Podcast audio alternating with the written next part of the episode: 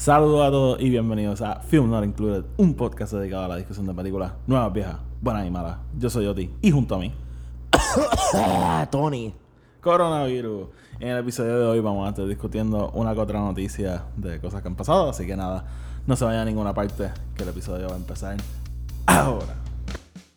Are you not entertained? I'm gonna make him an offer he can't refuse. Frankly, my dear, I don't give a damn.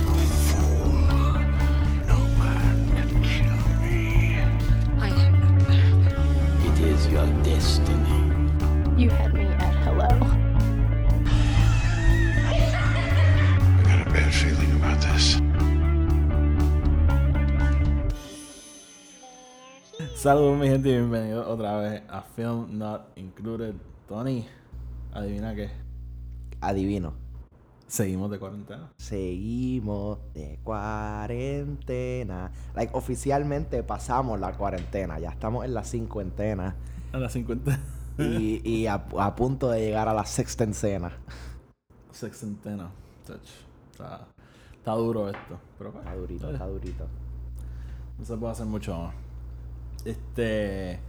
¿Qué es la que hay, Tony? Que siempre que hablamos te pregunto y usualmente es con una semana de lapso, pero ¿qué estás haciendo?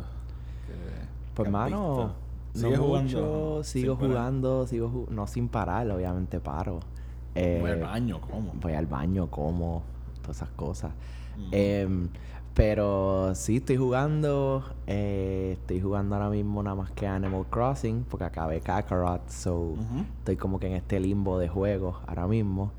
Em, pero sí, en verdad estoy, estoy tratando de, de ser mucho más activo, ¿no? Con mis días.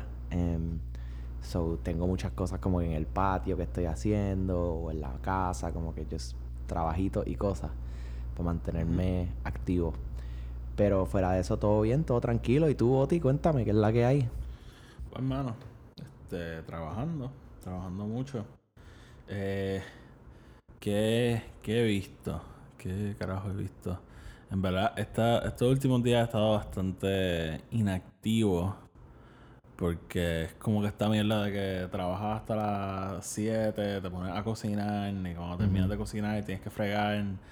Y después no te quedan energías para más nada.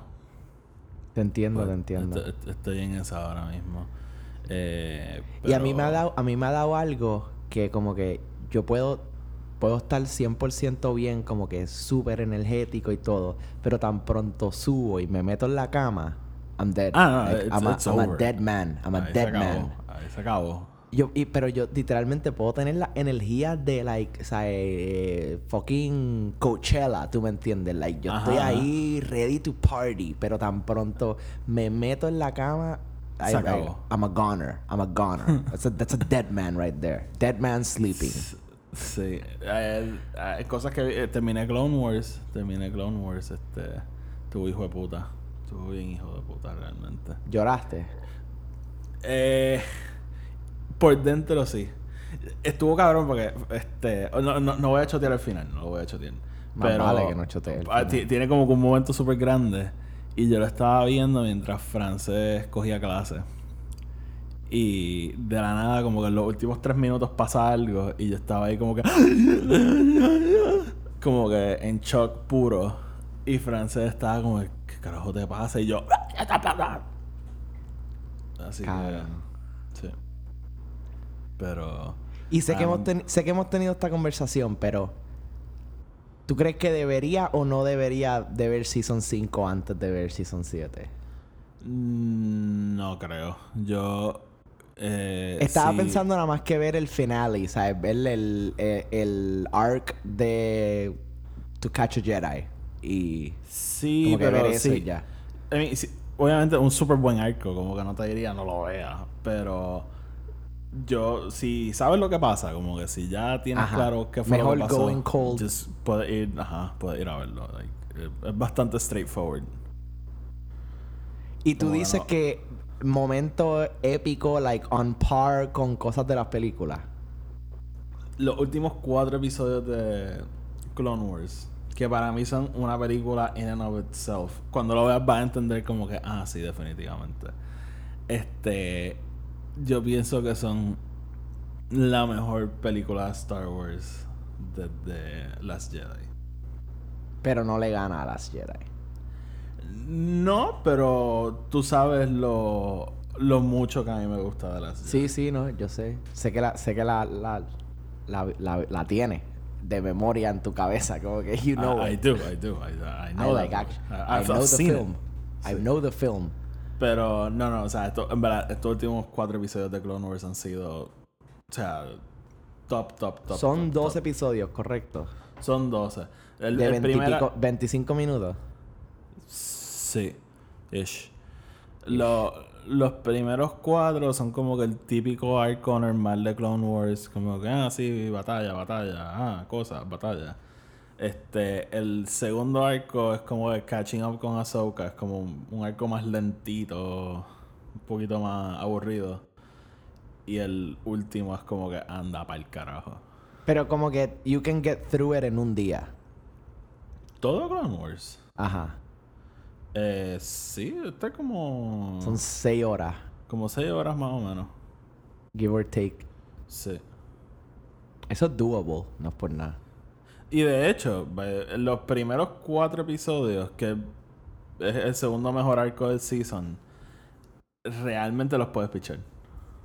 No, yo no les picharía porque en verdad están cool, pero en cuanto a la historia que cierra, eh, les puedes pichar. ¿Cuál arco, perdón? El del Bad Batch, El primero. el primero. le- eh, honestamente, o sea, le, le pudieses pichar en cuestión de la historia. Si quieres like, seguir la historia, puedes empezar en el, en el episodio 5. Sí, pero cabrón, pasó lo, o sea, son cuatro episodios, no es. Sí, eh, y, y, y yo no lo skiparía porque en verdad está cool. Pero lo que es Siege of Mandalore, holy shit. Anyways, Sí. Ok, dale. Ajá. Moving on. Si, si, si me quieren escuchar hablar de Clone Wars, vayan por el podcast de Star Wars.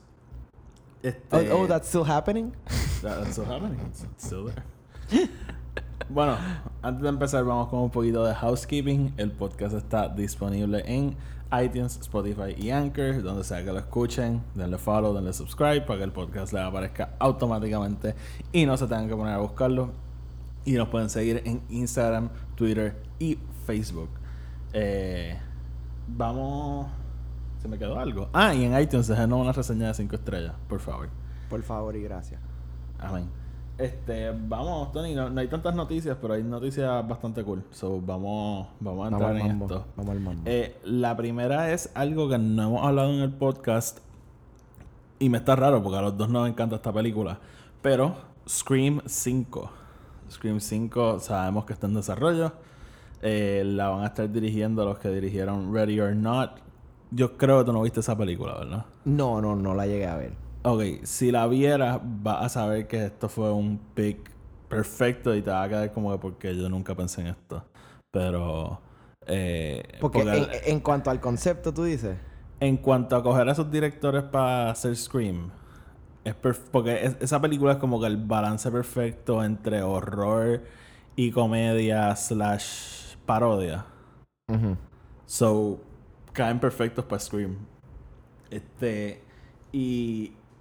Pero lo, lo grande que pasó esta semana relacionado a Scream 5 es que Neff Campbell, en una entrevista con Rotten Tomatoes, confirmó que está en conversaciones para regresar a la franquicia. Eh, yo sé que a ti te gusta Scream, porque tú fuiste el que. Me de hecho, el encanta. el que me presentó esa franquicia. Eh, so. Uno, ¿te motiva la, la posibilidad de Scream 5? A mí me motiva definitivamente porque yo creo que Scream es, de- el tipo de serie que de por sí tú le puedes sacar más. em, y es es algo bien conocido del género de horror. Actually, yo creo que el género de horror es considerado el, el género donde, por decirlo así, más saga hay, porque es donde más eh, tú ves estos grupos de 5, 6, 7, 10 películas que tienen que ver con una sola, un solo tema o un solo personaje. Eh, Claro, y, y- y- suele hacer porque esas películas son bastante baratas de hacer. Claro, y, claro. Y si las sueltan en, la- en una fecha perfecta, venden súper bien. So, Y, para mí. Scream es es perfecta porque todavía hay cosas que uno puede sacar de, eh, eh, de la vida que de la vida real que pueden integrarse a esta peli a, a este tipo de película porque lo que hace Scream es monopolizar el hecho eh, el digo el por decir así los tropes de las películas de horror y las Claro. películas de horror siguen y siguen y siguen pasando con tropes nuevos tropes viejos eh, tropes, ¿sabes? de todo Em, así que Eso- s- eso- siempre hay eso- algo para ellos poder como que sacarle Eso es lo que yo pienso que tienen a su favor ahora mismo, porque la, la original que salió en los 90 eh, se. eh, vacilándose, obviamente, los. los slasher movies de los 80 y de los 70. Pero después de esa película tenemos como 20 años más de películas de horror que el, el horror ha cambiado un montón. O sea, ahora hay distintos géneros nuevos y qué sé yo, que yo creo que tienen ahí una oportunidad de, siguiendo ¿verdad? El, template de Wes Craven, hacer algo completamente... Obviamente bajo la, la franquicia el nombre de Scream, pero pueden hacer algo súper distinto y súper original. Yo, honestamente, creo que está en buenas manos y creo que pueden hacer algo bien, bien cool. Yo estoy moti yo estoy moti y bien puesto para la película Yo, y tengo que ser bien honesto, yo la- las únicas que he visto así repetidas veces son las primeras tres. La cuatro, yo la vi contigo cuando salió, ¿verdad? yo creo que sí Y después de esa vez no la he vuelto a ver, so, honestamente ni me acuerdo si me gustó o no. No tengo... La memoria 4 para tiene definitivamente buenos momentos. Pero lo, lo más grande que hace la 4 es, es bring back the universe. O sea, es, volver a ponerte a David Arquette, Courtney Cox, Nev Campbell, todos como que en, en esta historia, ¿no? Em, y ¿Esa fue la última película de Wes Craven? Sí, yo creo que sí. sí, sí. Yo creo que sí, porque lo otro que él estaba haciendo era. Él estaba empezando como que a. Creo que era hacer algo con un show de televisión, algo así. Ah, la, la y es- serie, la serie. Y, ajá, entonces, y, y eso nunca después pasó porque ahí es que él muere y todo eso. Y pero pero- la, la se- la serie llegó a pasar. El- la serie llegó a pasar, pero en otra- otras manos. O sea, eh, la hizo otra gente. La hicieron, si no me equivoco, la hicieron. Los chamacos que hicieron. Ay, ahora no me acuerdo que ellos hicieron otro show también, pero. Punto es que Wes Craven, ta- también considerado por mucha gente, básicamente, eh, como que uno de los padres del género de horror. eh, o, o lo que decir slasher films, really, porque. em, eh, él era, él era mucho más slasher de lo que es ese suspense, este, bien, o más, por decirlo así, Ari Aster, este, que es todo about the suspense, ¿no? Este es más como que showing you the horror. En verdad está bien cabrón. Wes Craven no tiene ni el mejor track record de película. Pero a Wes Craven lo veneran como... Claro, pero es que, es que Wes Craven es. Wes Craven eh, es, es- Pudieses decir que una comparación casi directa a lo que es John Carpenter para el género de sci-fi. Sí. O sea, Sí. es. La gente lo ama, lo veneran, los dos, pero si tú ves, maybe tiene tres, cuatro películas que rompen el 80% en Rotten Tomatoes. El Es resto eh, son películas que están en los 30, 20%. O sea, como decirlo así, John Carpenter, Big Trouble in Little China es una película horrible. No, I love ¿de qué it. I love it. No, no, no. Eh, o sea, en cuanto a. Porque eso es lo que él quería hacer. It was supposed to be a B-movie. O sea, it was supposed to Sí, be sí, sí. a bad movie. Pero es genial, es perfecta. Y es lo mismo con Escape from New York. Es lo mismo. O sea, eh, son estas cosas que se supone que sean estúpidas, se supone que sean ridículas, pero le quedan tan y tan bien. En- y, lo, y lo mismo lo hace Wes Craven, ¿no? O sea, eh, son estas cosas que tú las la, ves especialmente hoy en día y tú dices, wow, this really doesn't age well. Pero still la ves. Eh, eh, a Nightmare on Elm Street puede ser considerado como que the premier horror film para como que la gente que creció en esa época. And it's not even that the greatest horror film ever. O sea, hay muchas, hay Es mil, lo- mil películas mejores que esa. Yo creo que lo, lo que está cabrón de Wes Craven es que no todas sus películas eran buenas. Pero las que sí son buenas son películas que cambiaron todo. Claro, y no solo eso, they spawned una generación, ambos de gente que creció con esas películas and therefore are making their own. O sea, sin Wes Craven no habría Sam Raimi. Sí, sí. O sea, y Evil Dead, tú lo ves, y Evil Dead tiene un montón de como que Wes Craven influences.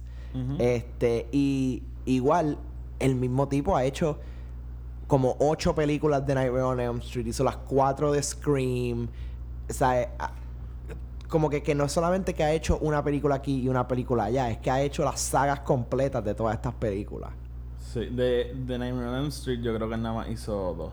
Él hizo como tres, es porque él hizo la de la última, Wes Craven's A New Nightmare. Sí. Que es de del- hecho, otra vez. Es una película que mucha gente venera y a mí no... O sea, a mí, yo no puedo expresarlo. I couldn't get through it. I really no couldn't get through it. nada, pero para nada me gusta. La tratan de Este, hacer muy about the time, yo creo. Es que la ve y se nota lo que él está tratando de hacer que después lo perfecciona en Scream. No sé, Claro. a mí New Nightmare a mí no me gusta. Pero oye, aquí amamos a Wes Craven, así que tampoco quiero barrer el piso con él ni nada. Este, Hey. pero pero sí, o sea, eh, eh, volviendo a lo de Scream 5, el- a mí esa película me tiene súper, súper motivado. Como que pienso que el, el talento detrás de la película es spot on y... Y, ah, y te pregunto, eh, ¿te motiva entonces que regrese Neff Campbell? Sí, sí, yo creo que para mí eso es lo que hace esta serie. Es porque es como Halloween y Laurie Strode. O sea, tú no puedes tener a Michael Myers sin Laurie y que haga extremadamente buen sentido. Y, y yo creo que por eso, en parte, por la cual muchos de los sequels no funcionan tan bien. Pero eh, para mí, eh, eh, Sidney, el personaje de Sidney Prescott dentro del universo de Scream es el catalyst para, para el resto de la acción. In- inclusive en la 4, que trata de separarte a Neff Campbell un poco y decirte, you know, maybe it's not so much about her. Al final te vuelven y te cementan con una piedra y te dicen, no, it's really all about her. Aunque tú quieras o no. En, en realidad, yo pienso que si, si continúan el, el timeline que empezó en la primera, no tiene mucho sentido no tenerla, porque el- las cuatro películas, todo el, el asesinato y el y todo el, el- plot, digamos, tiene que ver con ella. El- el- en la primera, está, o sea, todo siempre está súper atado a ella. So, tú Y va, again, va full circle igual con John Carpenter's Halloween. O sea, es este personaje que su primeras dos experiencias más grandes en el mundo son la muerte de su mamá y después este asesino que la sigue a través de toda su teenagehood. Ujú. Pues obviamente hace sentido ver el otro lado de esta historia. O sea, ya han pasado in, in story, han pasado 30 años. So, como esos 30 años han cambiado a Sidney Prescott y, y también el mundo. Porque como vemos hoy en día, a pesar de tener todas estas películas y todas estas cosas, like, este tipo de, cosas siguen pasando. O sea, eh, maybe no al nivel de que un tipo en una máscara matando gente por ahí, pero serial killers are still a thing. Y, y, y van a seguir siendo a thing. Ay, como que it's just still scary. Exacto, y, y, y yo creo que tienen mucho que hacer hoy en día con eso. Y hay, hay, hay cosas que también no han tocado, como que hay un montón de temas que esta serie no ha really touched on. Por decirlo así, digamos, pensando en topical things, sexual harassment, este, rape, como que un montón de cosas que they haven't even touched. Y, y eso es lo que te decía, o sea, tenemos 20 años más después de la primera película que ahí tienen para evolucionar y coger un par de cosas. Eh, En verdad, repito, lo he dicho como mil veces, estoy súper pompeado, estoy súper, súper pompeado. Eh, Tony, te pregunto, para movernos un poco, eh, ¿llegaste a ver Tiger King? No. No, ah. Pero vi que viene una serie y una- Nicolas Cage es Joe Exotic. Exacto, pues quería, pues lo mencionamos nada más, pero sí, Nicolas Cage. Oye, yo soy fan de Nicolas Cage. A mí, eh, verlo para mí siempre es un treat, porque es que no, no hay nadie como Nicolas Cage. Pero, eh, sí. Always lo be caging. Oh, always be caging. Él parece que Netflix va a hacer una serie este, de, sobre The Tiger King y Nicolas Cage va a ser Joe Exotic. Eh, nada, tan pronto salga ese tipo de cosas que voy a ver en un día. Porque eh, son cosas que no sabía que yo necesitaba, ¿me entiendes? Sí, te entiendo. ¿Me entiendes? Sí. Ok, pues Tony, vamos a movernos. Una noticia que tú me mandaste, de hecho. Eh, la semana, de hecho, esta, esta noticia salió la semana pasada. Yo creo que tan pronto terminamos de grabar. Sí, Eh, creo que fue como que una hora después de que acabamos de grabar. Sí. So, según, ¿verdad? En- los tiempos que estamos, los estudios han tenido que ir adaptando. Este, hay películas, por ejemplo, eh, Disney cogió la película de Artemis Fowl y la van a hacer un, un exclusive de, de Disney Plus. Este, y, y hay muchas películas que están haciendo eso, que la, la están oponiendo. eh, Netflix compró, por ejemplo, Bueno, la- On- hicieron lo mismo con Onward. Onward. eh, pero Onward, Onward salió en cine y la metieron súper rápido. Sí, pero tuvo, tuvo que. Bien poco. bien tres poco. semanas, dos semanas en el cine, no estuvo ni mucho. Y ya para ese tiempo estaban cerrando los cines, como que, que era como que, even que la película estaba afuera, no significa que la podías ver. So, eh, fue bien weird porque sí, no, yo creo que no estuvo ni tres semanas en el cine, o sea, porque después la- fue que cerraron full. La semana que salió aquí, yo creo que yo no la fui a ver por eso. Por, porque ya era como que mm, meterme en un cine con tanta gente. Sí, sí. Este, so, eh, Universal cogió la película Trolls 2, la soltó automáticamente en digital, este, para alquilar y whatever. Y eh, el, si no me equivoco, si no me equivoco, fue el CEO de Universal que estaba comentando como, mira, esto la- las ventas de esta película no, o sea, no, no, no tenían precedentes, nosotros no teníamos idea de que esto iba a ser así. So, estamos considerando a lo mejor soltar más películas en digital a la misma vez que las soltamos en cine. Y la cadena de cines de Estados Unidos, AMC, dijo, eh, mierda es. Y básicamente dijeron que no van a exhibir más películas de Universal siempre y cuando Universal continúe con estas prácticas. Eh, so, para dar un poquito de contexto, o sea, AMC, si no me equivoco, es la cadena de cines más grande en Estados Unidos. Sí, pero también es la que menos chavos tiene.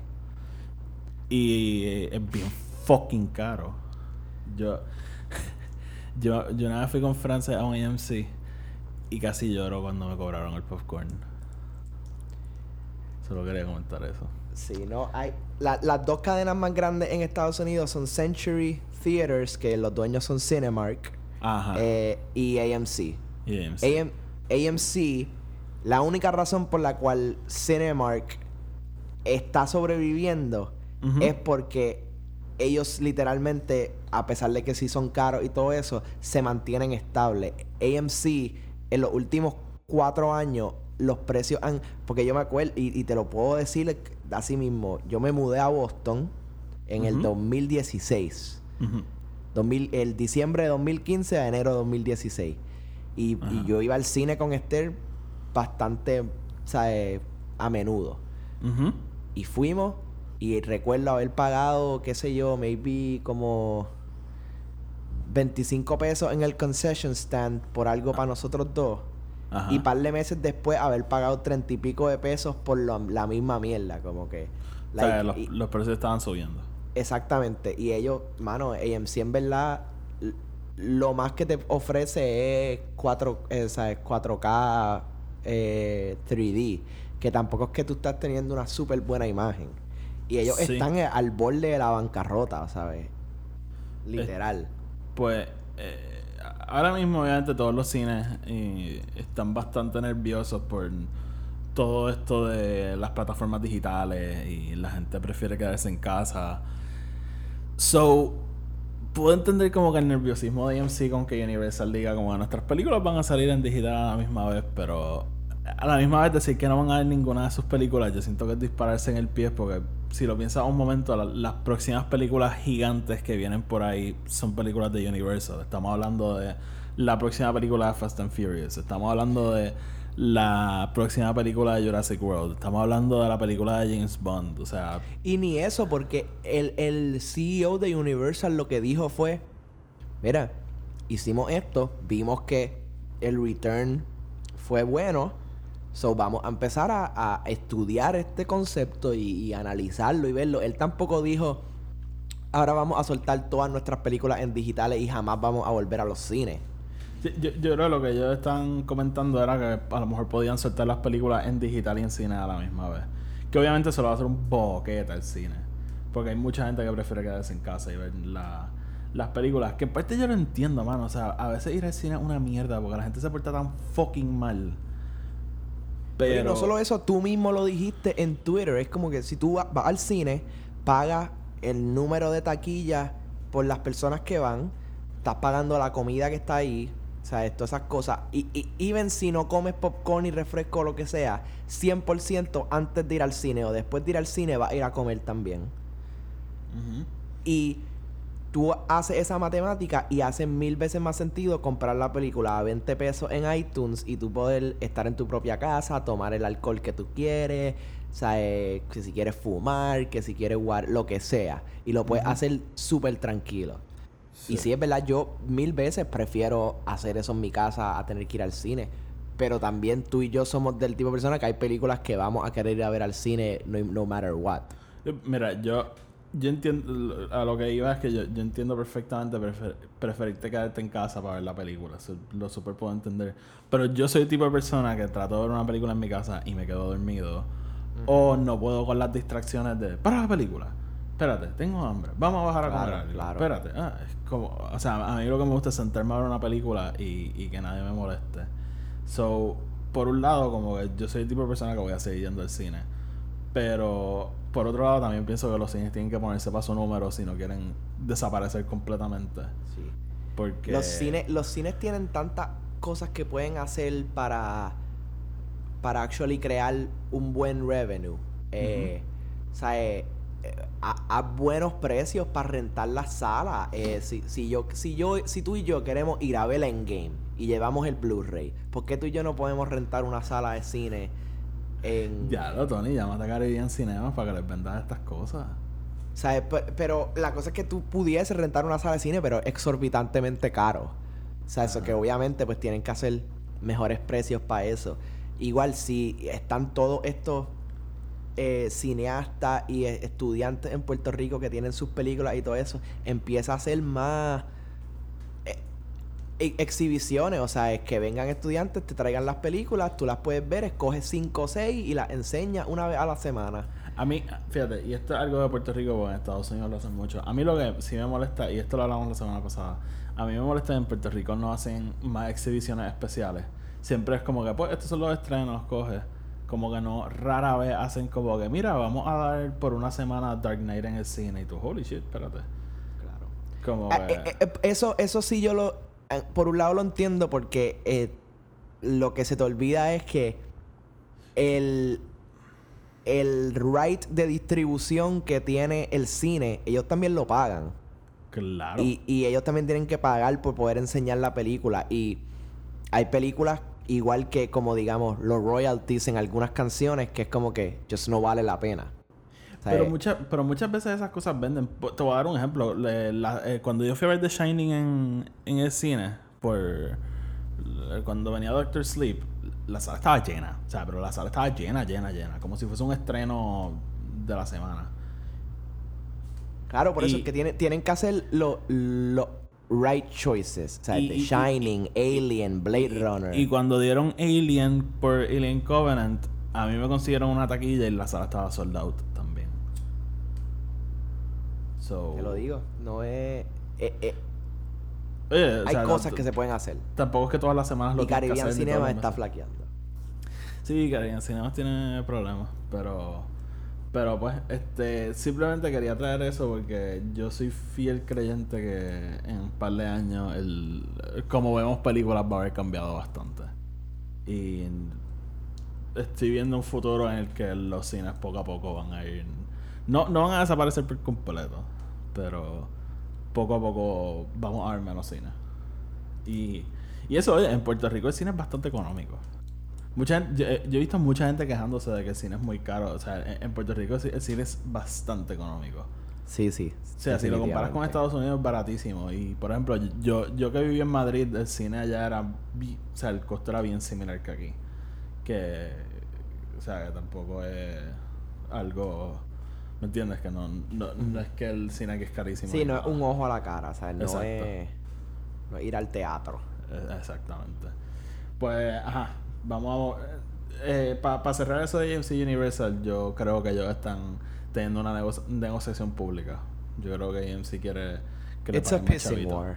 Ajá, o sea, a, a lo que voy es que AMC no va a dejar de dar eh, no va a dejar de dar películas de Universal, como que, por lo que dije, o sea, los próximos estrenos gigantes son de ellos. Eh, Tony, vamos a hablar de una persona controversial.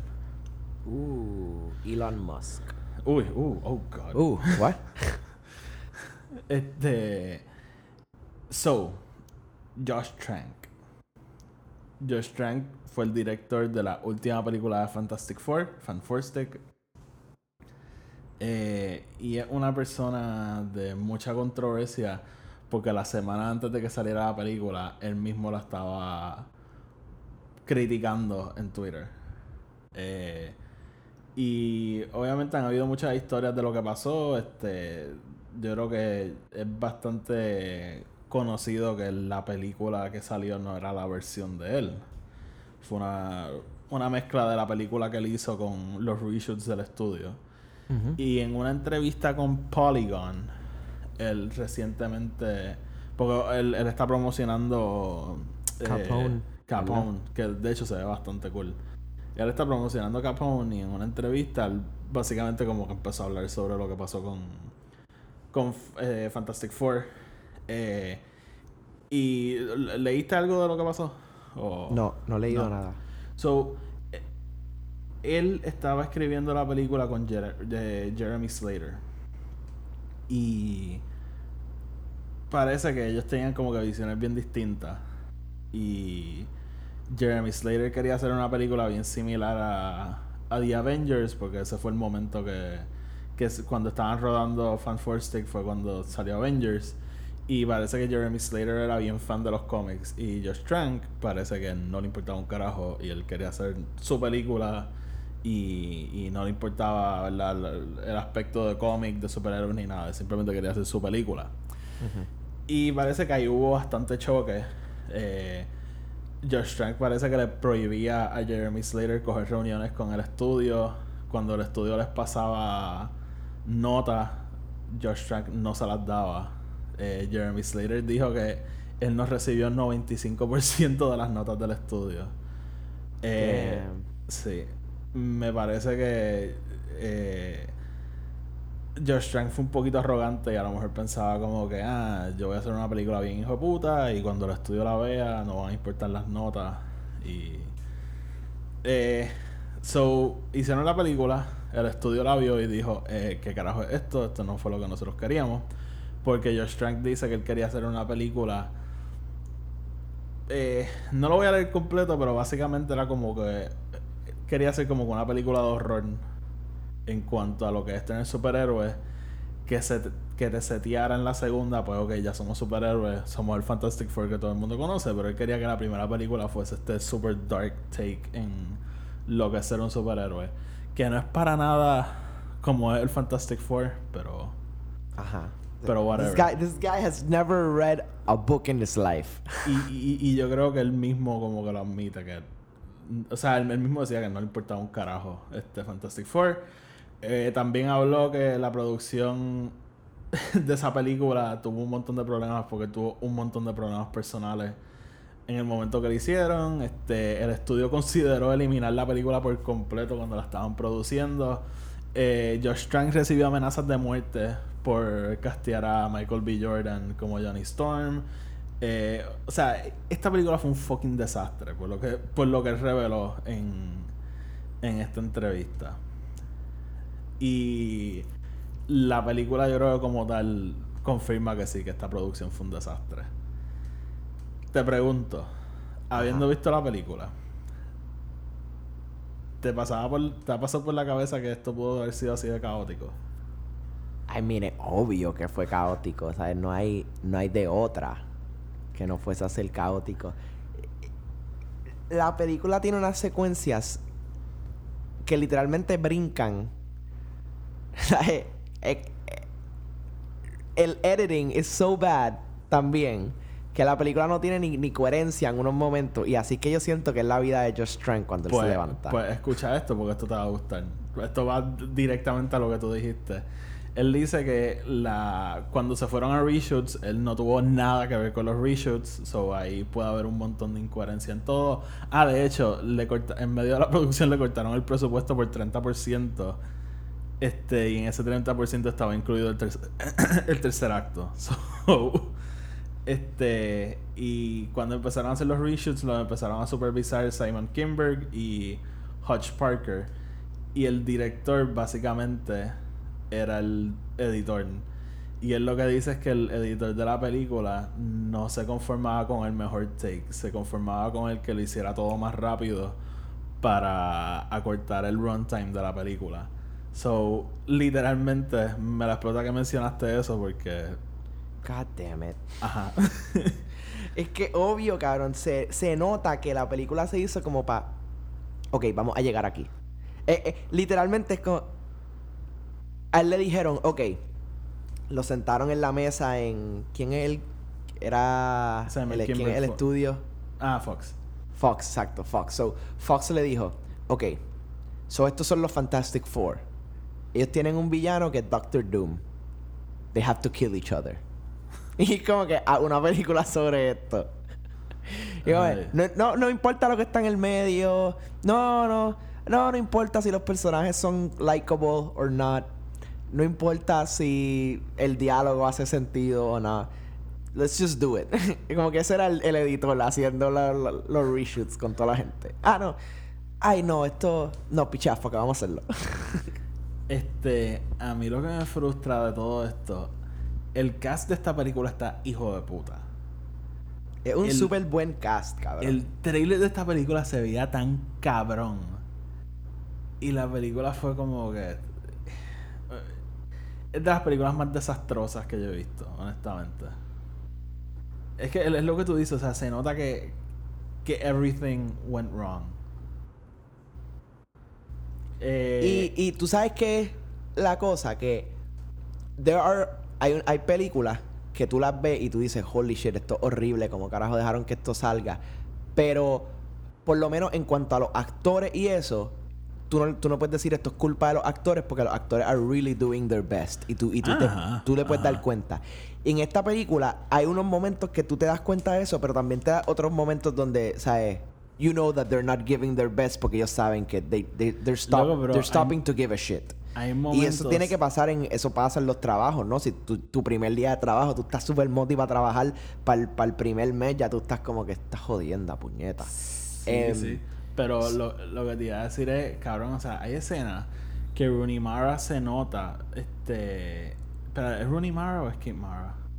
Eh, Es Rooney. Kate, Rooney, Es- Rooney es... es la de Joaquín Phoenix. Exacto. Ah, bueno, pues Kate Mara Kate se Mara. nota que tiene una peluca porque son este escenas que grabaron en reshoots, pero se nota que es una peluca, cabrón. Sí. Eh, y también hay momentos donde tú ves... Like, la, hasta la cara de fucking este Michael B. Jordan es como que he doesn't even wanna be there. como que hay un momento que él está como que I don't e- I'm just doing this. ¿Cuál es mi línea? Line, line. I just wanna make Creed. Este. Eh, la, la película es bien indicativa. Yo creo, o sea, es bien indicativa de lo que pasó. Lo otro que comentó en esta entrevista, que fue de las cosas que cogió mi atención y por la cual llegué a esta noticia. Eh, él comenta que cuando él.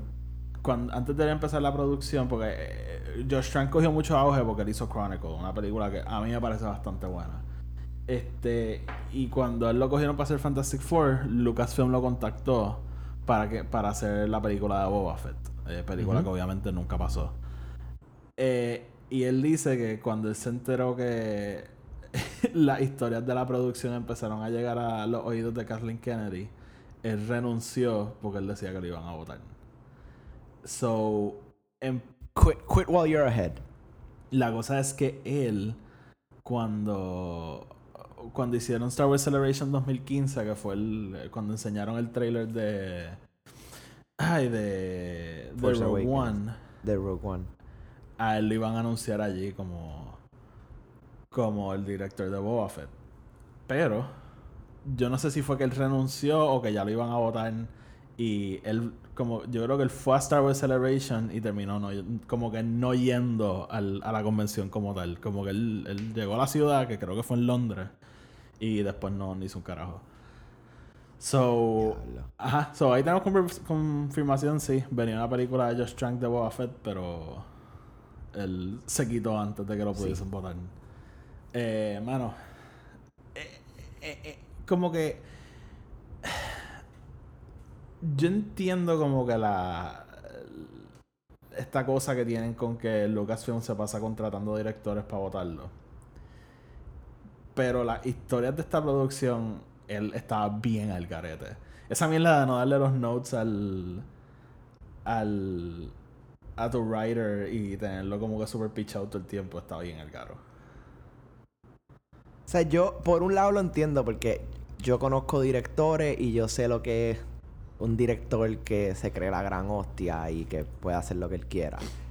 Ajá. Pero sí, o sea, ahí, donde ahí es donde se separan los verdaderos, the true directors from the, from the true directors. Este, Es que pa- Tú- para, para mí es bien extraño porque eh, esto queda bien evidente que Josh Trank es el tipo de persona que quiere hacer su cosa. Como que él es el tipo de director que lo que quiere hacer su, su propia cosa. So, me está bien raro que entonces él se haya apuntado para hacer Fantastic Four y que se haya apuntado para hacer la película de Boba Fett. Porque el- las películas así, este tipo de películas, obviamente, eh, este englomeran un presupuesto tan y tan grande que el estudio no te va a dejar quieto. O sea, el estudio te va a estar exigiendo un montón de cosas. Si, vamos, si, si eres. Ay, ¿cómo se llama el director de, de Joker? Eh, Joaquín, eh, Joaquín. Todd Phillips. Todd Phillips. Si eres Todd Phillips y vas a donde Warner Bros. y dice quiero hacer una película de Joker y va a costar 10 millones de dólares, el estudio te va a decir haz lo que te dé la fucking gana, porque eso no cuesta un carajo. Pero, ¿me entiendes? Una película de. Star Wars, esta película de Fantastic Four, eh, el estudio va a estar encima tuyo exigiéndote. Que no entiendo entonces por qué él se apuntaría para hacer estas cosas. Qué sé yo, probablemente un nerd o algo. Y, y- y este tipo de cosas le llama la atención. Claramente le llama la atención. Pero. Claro, y, y o sea, Pero claramente es- él no puede play tampoco ball. es la primera vez que hemos visto este tipo de situación, o sea, eh, eh, even Ah, esto y- pasa con cojones. Ajá, como que mira Joss Whedon Age of Ultron. Eh, Es como que pues, obviamente él estaba tratando de hacer lo que él quería hacer, pero el estudio también quería hacer lo que ellos querían. Como que it- it's, it's the never ending story del estudio y la película.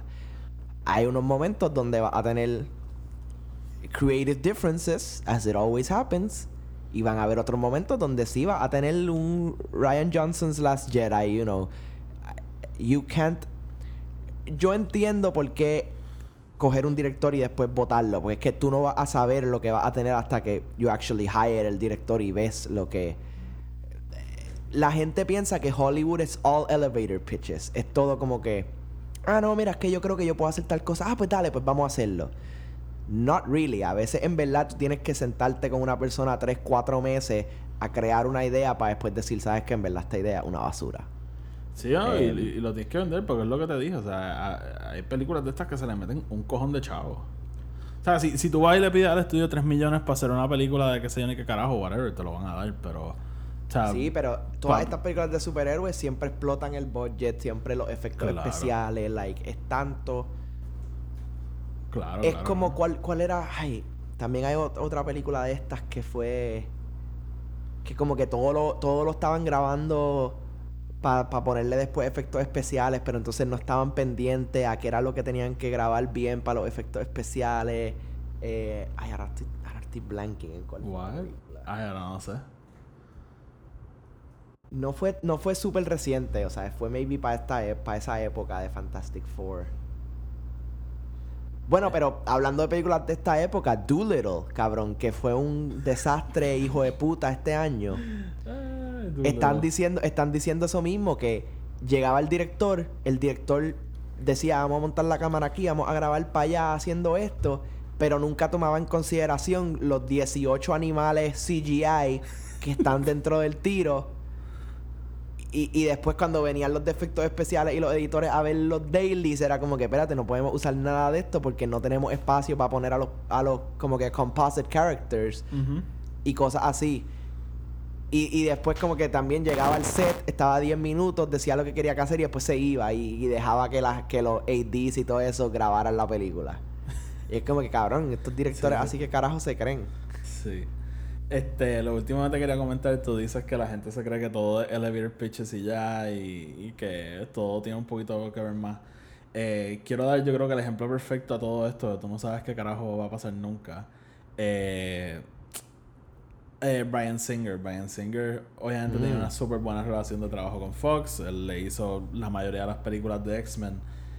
Y todos sabemos entonces lo que pasó con Bohemian Rhapsody, que perdió la cabeza, desapareció y...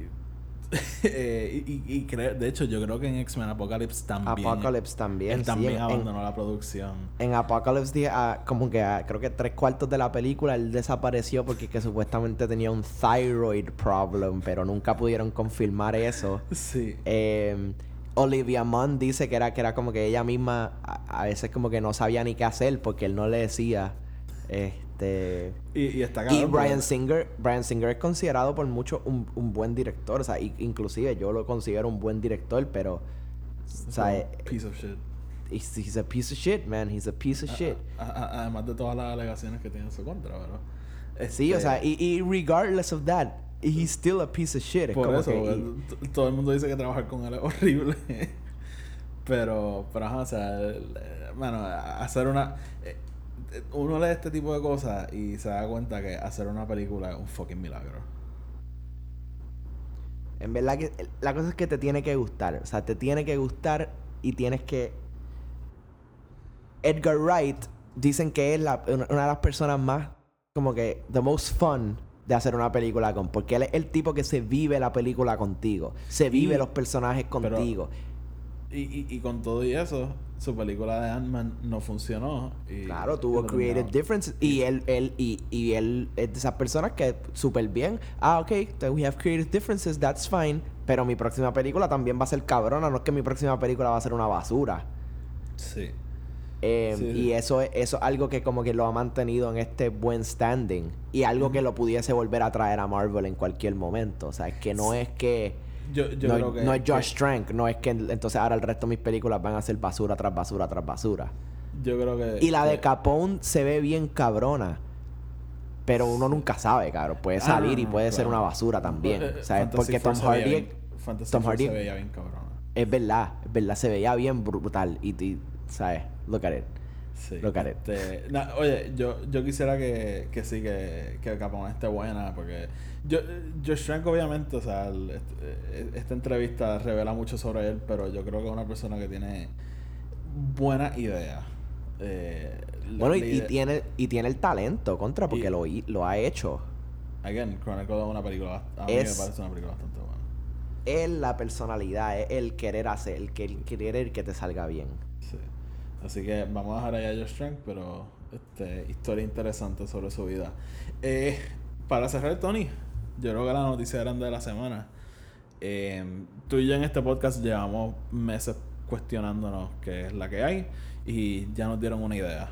So, en mayo 4, obviamente el día de Star Wars, eh, StarWars.com oficializó que Taika Waititi va a estar dirigiendo la próxima película de Star Wars eh, y va- la va a estar escribiendo él con Christy Wilson eh, Kearns, que fuera la guionista de 1917, que de hecho recibió una nominación por esa película. Y este año está trabajando la Last Night in Soho, que es la próxima película de Edgar Wright. Ella es guionista en esa película también. Eh, eh, y, y ella trabajó también en la serie Penny Dreadful. De ella, honestamente, yo no he visto 1917 y no he visto Penny Dreadful. So, no sé bien su. No conozco bien su trabajo. eh, y, pero me imagino que debe ser buena porque, o sea, tu primer guion te nominan a un Oscar. Y tu próxima película es con Edgar Wright, que en mi opinión no hace películas malas. So, Claro. eh, talento debe tener. Y obviamente en este podcast amamos a Taika Waititi. So, eh, habían rumores de esto hace tiempo, pero obviamente hasta que hasta que yo no lo veo en StarWars.com yo no me lo creo. So, Hasta saber- que yo no vea el Celebration Presentation, yo no lo creo. que vamos a hablar de eso un poco, pero eh, ¿qué, ¿qué te parece, Tony? Me parece ideal, yo creo que... Y lo, tú y yo lo hemos mencionado, especialmente después del finale de Mandalorian, que es que Taika... Taika, ¿sabes? Cabe como una pieza de rompecabezas perfecta en, en este puzzle Sí. that is the life of Star Wars. Yo creo que uno de los miedos es que Taika venga y haga Thor Ragnarok, básicamente, o que haga... Porque eh, el, el problema que tiene Taika es que él tiene un humor bien peculiar y bien particular del mismo. Pero, por ejemplo, una película como... Ay, como... Jojo Rabbit y una película con mucho humor, un montón de humor. Pero, o sea, no, no es el típico película de Taika Waititi que todo el mundo acostumbra, ¿me entiendes? So, mano, yo... eh, Vamos a ver, vamos a darle la oportunidad porque obviamente va... Yo creo que él va a poder hacer una buena mezcla como hizo con ese episodio de, en Mandalorian de un poquito de humor aquí, pero really Sí, keeping it eh, eh, where it has to be. esa- primera escena que eh, es súper obviamente una creación de él. eh, que es cuando Jason Sudeikis de hecho está disfrazado de, de Ujú. Stormtrooper y tienen la, la conversación esta. Pero... ¿Qué tipo de película? O sea, obviamente esto aquí es especulación pura porque el- literalmente el, el anuncio no dice nada. Simplemente dice que él y ella van a hacer la próxima película. Pero, ¿qué, o sea, ¿qué, qué tú crees que... ¿A dónde tú crees que vamos con todo esto?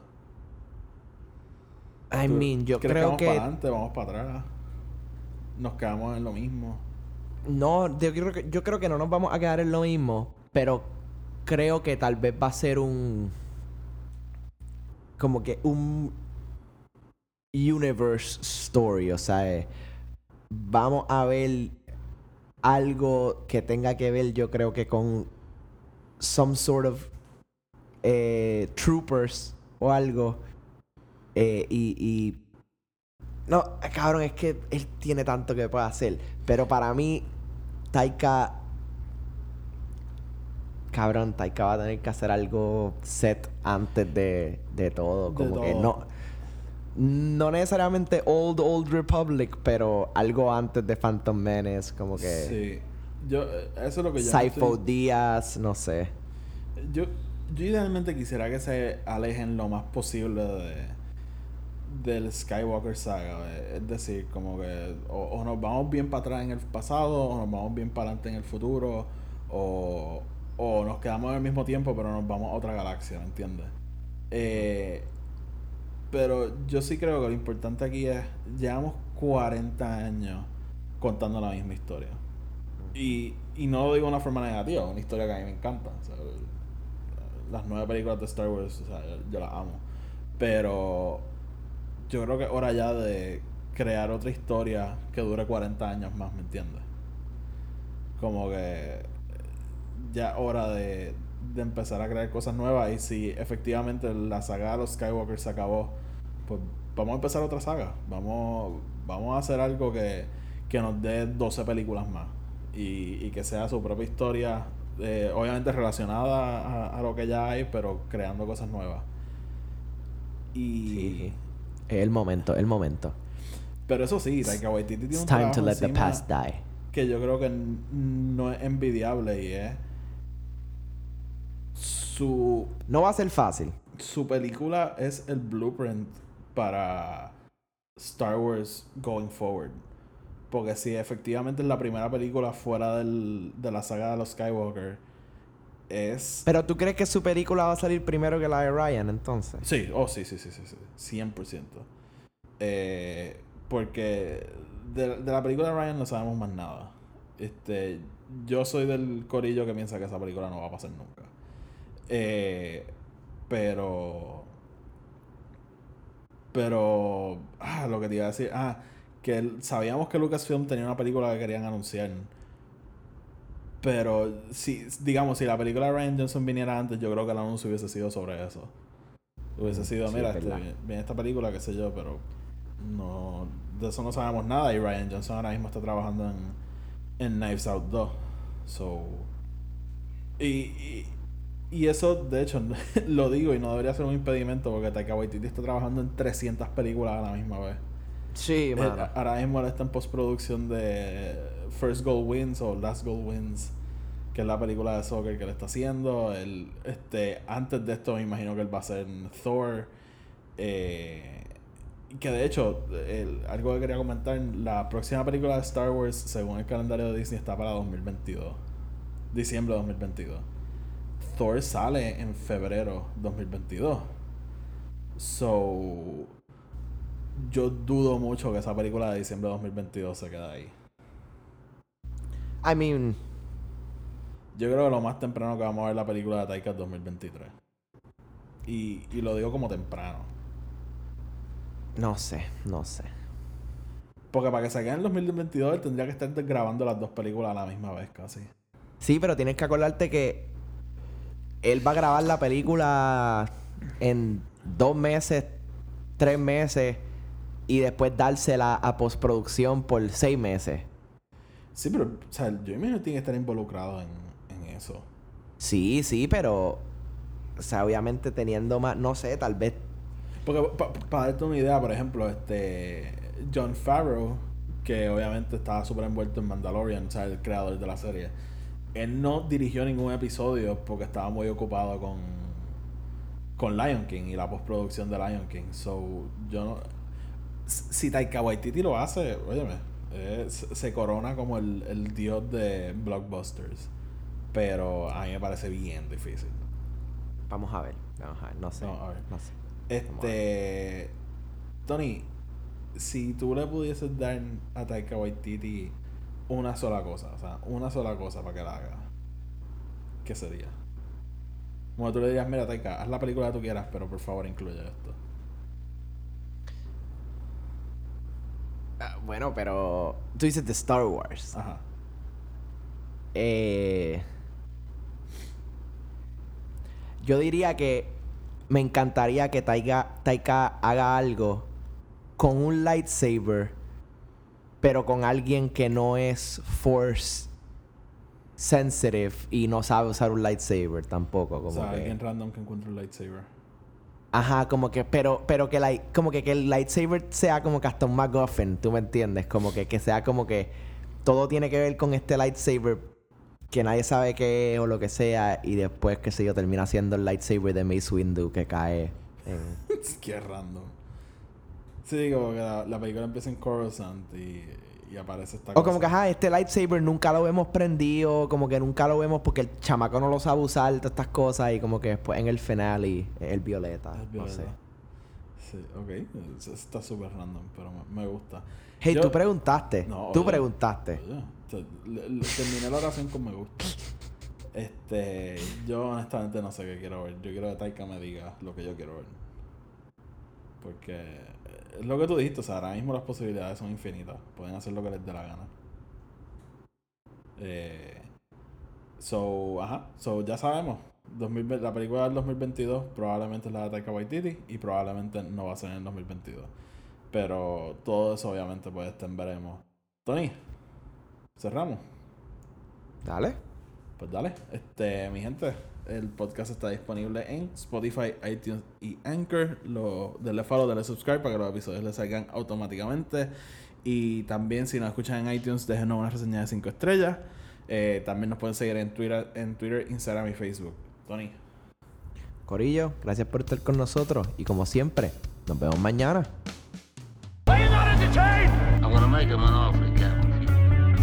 Frankly, my dear, I don't give a damn.